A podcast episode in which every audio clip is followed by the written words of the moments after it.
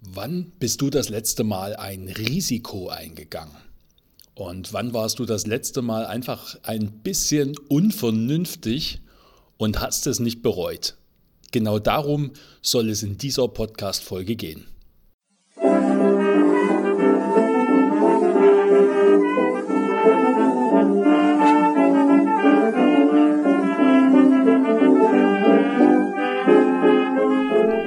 Liebe Freunde, herzlich willkommen hier beim Photogrow Podcast. Hier ist der Corvin von Kuhwede. Und da es mit meinem eigenen Jingle, von dem ich schon die letzten Folgen erzählt habe, immer noch nicht so richtig vorangegangen ist, habe ich mir gedacht, ich spiele einfach mal irgendwas anderes ein, um euch mal ein bisschen Abwechslung zu bieten, damit ihr nicht immer nur meine Stimme hören müsst. Heute geht es um das Thema Risikobereitschaft einfach mal was wagen, etwas Unvernünftiges tun, etwas tun, bei dem man glaubt oder nicht sicher ist, ob es auch wirklich gut ausgeht. Und meine Frage ist auch an dich, wann hast du das letzte Mal ein, wann bist du das letzte Mal ein Risiko eingegangen? Ja, wann hast du etwas getan, bei dem ja schon ein relativ langer Rattenschwanz drangehangen hätte, wenn es negativ ausgegangen wäre. Das ist heute eine Frage, die ich mit dir gerne etwas besprechen möchte, also beziehungsweise auf dem üblichen Wege werde natürlich ich sprechen, du hörst zu, aber du kannst mir dann natürlich gerne deine Kommentare schreiben oder eine E-Mail schreiben, wenn du dazu eigene Erfahrungen hast. Ich bin in letzter Zeit gerade etwas, ja, mm, wie will ich sagen, ich würde nicht sagen melancholisch, auch nicht wehleidig. Ich bin etwas gefühlsduselig, weil ich hatte es ja schon angekündigt, es steht wahrscheinlich an, dass ich in der nächsten Zeit, also hochwahrscheinlich schon dieses Jahr, mein tolles Atelier beräumen muss.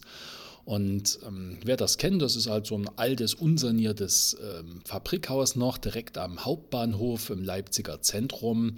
Und ich habe hier wirklich Glück mit diesem Atelierhaus. Das ist noch alles, hat einen alten, sehr schönen, morbiden Charme. Und ich war jetzt hier elf Jahre lang. Also dieses Jahr ist es jetzt das zwölfte Jahr, was ich hier drin bin. Und es ist natürlich sehr gemütlich, es ist sehr bequem hier. Ich habe mich sehr eingerichtet, aber das Haus wurde jetzt verkauft und wohl über übel, wohl über übel, nee, kurz über lang oder Hals über Kopf oder wie das auch heißt, wird es wohl darum gehen, dass es dieses Jahr als renoviert wird und wir dann erstmal alle raus müssen. Und auch wenn ich vielleicht ein Angebot dafür bekommen würde, hier zu einem guten Preis wieder reinzukommen, muss ich sagen, in einem renovierten Zustand würde ich nicht nochmal das gleiche Atelier wählen, auch nicht mit der Lage. Ich würde gern irgendwo was äh, Ruhiges wählen. Aber worauf ich eigentlich hinaus will, ich habe jetzt in dieser gefühlsduseligen Phase natürlich auch viel darüber nachgedacht, was waren eigentlich so die Anfangszeiten hier dieses Ateliers. Ich habe dieses Atelier Ende 2017 habe ich den Mietvertrag unterschrieben und ich glaube am 1. März 2018 gab es hier die große Eröffnungsfeier. Und wenn ich mal drüber nachdenke, wie ich eigentlich zu diesem Atelier gekommen bin, dann passt das wunderbar zu dem Thema etwas wagen, ein Risiko eingehen. Und das ist ja auch genau das Thema, über das ich heute reden möchte.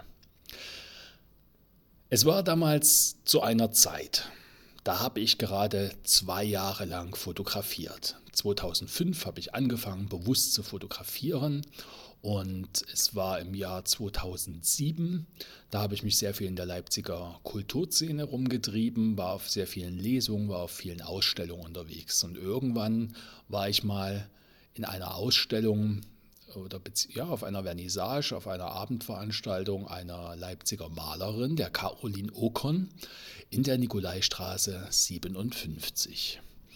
Und ich war, in dieser Zeit hatte ich natürlich noch kein eigenes Atelier, ich habe mit der Fotografie noch nicht mein Geld verdient, ich hatte so die ersten paar Jobs, ja, aber es hat so vorne und hinten nicht gereicht.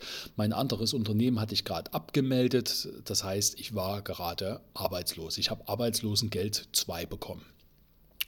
Und ich war so auf dieser Veranstaltung und es war eine sehr angenehme Veranstaltung, einem tollen Ambiente. Die Caroline hatte ein wunderbar liebevoll eingerichtetes Atelier. Es waren viele nette Menschen da. Es gab gutes, gute Häppchen, es gab gute Getränke, es gab tolle Gespräche. Und es war ein tolles Haus und mich sprach da ein Mann an, der sagte, hallo, bist du nicht der Corvin? Ich sage, ja. Ja, ich kenne dich aus der Fotocommunity, also beziehungsweise deine Bilder. Und dann sind wir so ein bisschen ins Gespräch gekommen und dann sagte er mir, ach ja, übrigens, ich bin auch Fotograf, ich habe hier mein Atelier direkt im Nachbarhaus. Ich sage, aha, sagst du ja, willst du es mal sehen? Ich sage, na klar, will ich es mal sehen.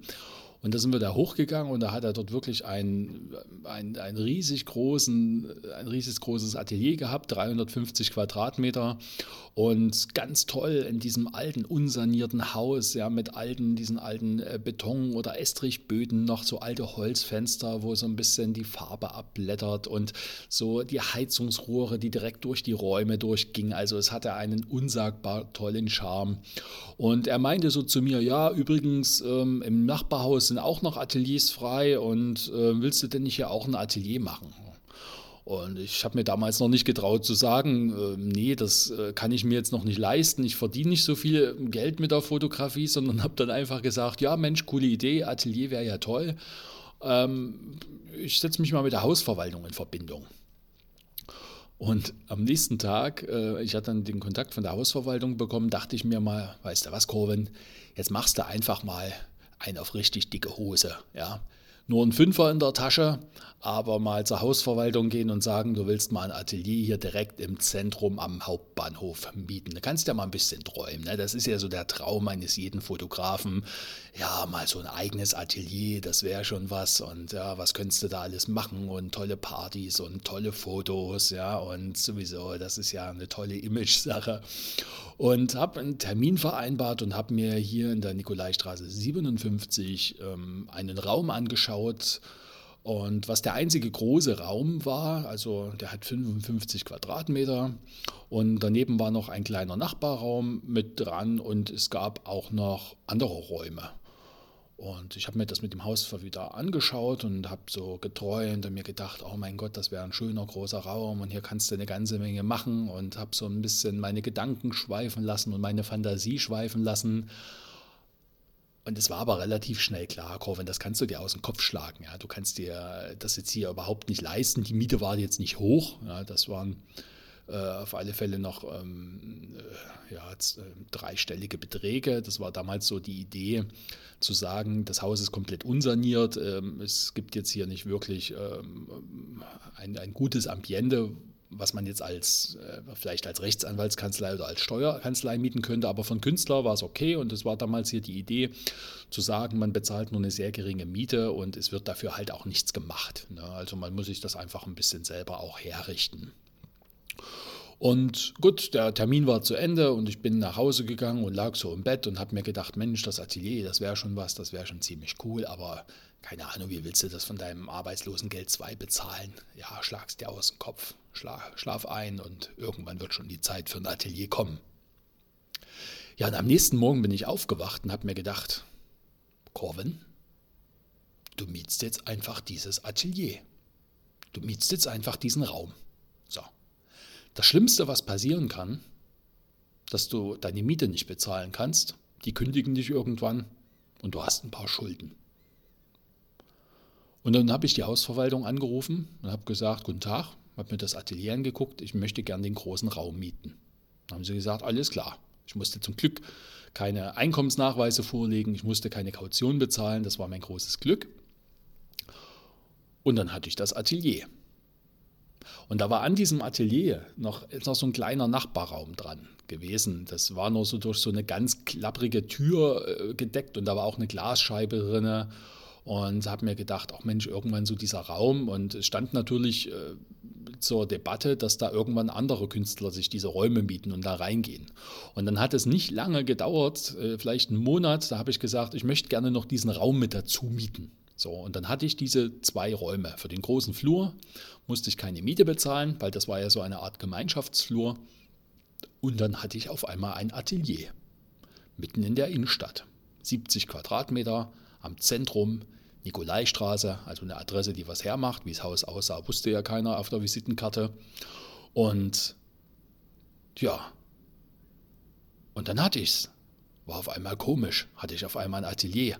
Habe ja erst seit zwei Jahren fotografiert. Und dann habe ich eine große Einweihungsparty gemacht. Da waren über 60 Leute da und habe immer regelmäßig Veranstaltungen gemacht und habe ganz viele Fotoshootings gemacht und war weiter so aktiv, wie ich es bisher immer war. Und irgendwie, keine Ahnung wie, hat es so weit gereicht, dass ich jetzt auf das zwölfte Jahr zurückblicke. Und es hätte auch alles nach einem Jahr vorbei sein können. Es hätte nach drei Monaten vorbei sein können. Entweder ich hätte die Miete nicht bezahlen können oder die hätten gesagt, okay, wir wollen jetzt das Haus sanieren, wir wollen jetzt doch gerne ein bisschen mehr Miete haben. Also es hätten viele Dinge passieren können. Aber irgendein Impuls in mir hat mir damals gesagt, Corvin, du musst das jetzt mieten. Und das war die, eine total richtige Entscheidung. Ja, vielleicht hätte ich auch ein anderes bekommen, vielleicht hätte ich jetzt noch kein Atelier, vielleicht wäre ich nie so erfolgreich in der Fotografie geworden, ich weiß es nicht. Wichtig war nur, es war im Nachhinein betrachtet die richtige Entscheidung, damals dieses unvernünftige Risiko einzugehen. Und hätte ich mir damals durchgerechnet, ob ich mir dieses Atelier leisten könnte, dann wäre dabei ein entschiedenes Nein rausgekommen. Und hätte ich mir damals irgendeinen Businessplan geschrieben oder einen Dreijahresplan oder sonst was geschrieben mit einem Nutzungskonzept und allem drum und dran, dann wäre dann entweder auch herausgekommen, dass ich es mir nicht mieten kann, oder ich hätte dafür so lange gebraucht, dass es in der Zwischenzeit jemand anderes gemietet hätte, weil es hat nicht lange gedauert, dann war das ganze Haus hier voll. Ich bin mittlerweile sehr froh und jetzt stehe ich ja wieder vor dem Punkt, dass ich mir wahrscheinlich bald ein neues Atelier suchen muss. Und ich merke natürlich, ich bin ein Mensch, ich bin ein Gewohnheitstier. Ja, ich hänge hier an den ganzen Dingen, die hier sind. Mir graut schon vor dem Umzug, weil der Aufzug wird seit Monaten hier nicht mehr repariert und ich bin oben in der vierten Fabriketage. Es gibt also eine Menge zu tragen. Übrigens hier gleich schon mal mein Aufruf an euch. Ja. Ich werde euch dann alle mit einladen. Es gibt dann nur noch weitere Podcast-Folgen, wenn ihr alle mit beim Tragen helft. Und wenn wir 50 Mann sind, muss jeder nur dreimal gehen und dann sind wir hier in einer Stunde fertig.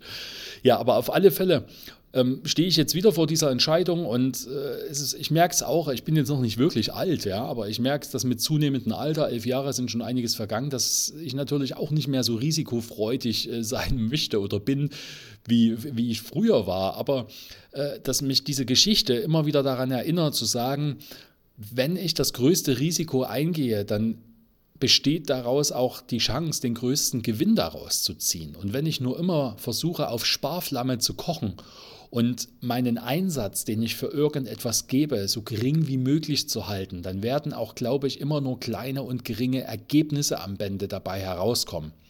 Und wenn wir uns mal in der Geschichte ähm, anschauen, wann wirklich die großen Dinge entstanden sind oder wenn wir uns erfolgreiche Persönlichkeiten anschauen, dann sind oftmals die wirklich spannenden Dinge dann entstanden, wenn jemand aus Versehen oder aus, mit einem großen Risiko heraus belastet irgendeine Entscheidung getroffen hat. Und ich möchte dich jetzt keineswegs dazu anregen, unvernünftige und unüberlegte, äh, hochriskante Entscheidungen zu treffen. Schon gar nicht, wenn sie noch andere mit betreffen. Ja, aber es, es gab damals nur mich. Ich hatte nur die Verantwortung für mich selbst. Ich hatte noch keinen Sohn, ich hatte keine Familie. Ich hatte zwar eine Partnerin, aber ich musste nur für mich selbst sorgen. Ja, und ich möchte dich jetzt nicht dazu aufrufen, irgendwie alle Zelte abzureißen und äh, das riesige Abenteuer zu beginnen. Aber ich möchte dich auch anregen zu sagen, mach dir manchmal vor einer Entscheidung nicht allzu viele Gedanken und wege nicht immer alles so ewig lange hin und her und ähm, versuch nicht das Risiko immer so auf ein extremes Minimum zu reduzieren, sondern triff manchmal auch eine Entscheidung. Und ich glaube, es gibt nur wenige Entscheidungen im Leben, die uns auch wirklich das Leben kosten. Ja? Das heißt, äh, auch wenn mal irgendetwas schief geht, dann ist das zumindest eine wertvolle Erfahrung, mit der du daraus hervorgehst. Und viele Unternehmer, die ich auch kenne, die haben gesagt, Erfolg ist eigentlich nur die Summe des häufigen Scheiterns. Und jeder Unternehmer oder zumindest die meisten, die haben vorher erst einige Unternehmen in den Sand gesetzt und sind damit gescheitert, bevor sie auch ein erfolgreiches Unternehmen aufgebaut haben. Und auch ich hätte natürlich mit meinem Ateliervorhaben vor elf Jahren scheitern können, aber ich habe mir einfach keine Gedanken darüber gemacht, wenn es nicht funktioniert. Ich habe mir jetzt auch nicht schön geredet, dass es funktioniert. Ich habe einfach gesagt, so, ich mache das jetzt. Und ich denke, dass dass da auch so die universellen Kräfte mitwirken, auch wenn das für den einen oder anderen vielleicht ein bisschen esoterisch klingt. Aber ich glaube immer, dass, das, ähm, dass die Dinge im Leben so kommen, wie wir sie auch richten. Und wenn wir uns das alles so eingerichtet haben, dass alles schon mückelig und bequem ist ja, und sich ja eigentlich gar nichts ändern soll, dann wird sich auch nichts ändern. Ja? Und manche Menschen sind mit diesem Konzept vielleicht zufrieden und äh, die wollen auch gar keine Veränderung. Dann ist das vollkommen in Ordnung. Aber ich wollte Veränderung, ich wollte vorankommen, ja, ich wollte ähm, äh, erfolgreich in der Fotografie sein. Und da glaube ich, ist es manchmal sogar so, dass das Universum in gewisser Form auch so die Löcher stopft. Und in meinem Falle war das Loch zu sagen, wo kriege ich jetzt jeden Monat die Miete her? Das war Geld, das ich vorher nicht hatte. Aber als ich mein Atelier dann bezogen habe, dann war dann irgendwie jeden Monat das Geld da. Und auch wenn es manchmal nicht einfach war und auch wenn ich manchmal meine eigenen Kosten ähm, da stark zurückgeschraubt habe und ich habe mir auch sehr viele Monate lang kein eigenes Gehalt bezahlt, habe mir nur das geringste aus meiner Kasse herausgenommen, damit ich meine Miete bezahlen kann. Aber es war irgendwie möglich und es ist irgendwie reingekommen. Und ich glaube auch, dass das so ein universelles Gesetz ist, das äh, besagt, wenn es die richtige Entscheidung ist, wenn es die Herzensentscheidung ist, dann wird das Leben diesen nötigen Ausgleich noch schaffen, um dir das Leben damit zu ermöglichen. Ja, und ich denke, es gibt in aller unserer Leben viele Dinge, bei denen wir uns vielleicht, die jetzt selbstverständlich sind, aber bei denen wir uns bevor sie eingetreten sind, vielleicht überhaupt im Traum nicht hätten ausmalen können, wie das jemals sein kann. Ja? Ich meine, wir haben als kleines Kind laufen gelernt. Was war das schon für ein Volk, das, Erfolg? Das ist vielleicht für viele total selbstverständlich. Aber diese komplexe Bewegungsabläufe, wir haben laufen gelernt, wir haben sprechen gelernt. Sprache ist etwas Hochkomplexes. Das heißt, ähm, und äh, als wir noch in der Schule saßen und diese Buchstaben vor uns gesehen haben, ja, das war irgendwie total kryptisch. Wir haben das äh, überhaupt nicht verstanden. Gut, als Kind macht man sich noch nicht so viele Gedanken darüber. Aber es sind Dinge, wenn wir sie vor uns sehen, ist das auf einmal ein Riesenberg. Oder aber wenn sie hinter uns liegen, dann denken wir uns oftmals, wir können es uns gar nicht mehr anders vorstellen. Und deswegen bin ich sehr froh, dass ich damals diese unvernünftige und risikohafte Entscheidung getroffen habe und möchte dich dazu anregen, auch in deinem Leben mal zu überprüfen, wann es mal wieder nötig ist, eine risikoreiche Entscheidung zu treffen. Das war es in dieser Folge, was ich dazu sagen möchte.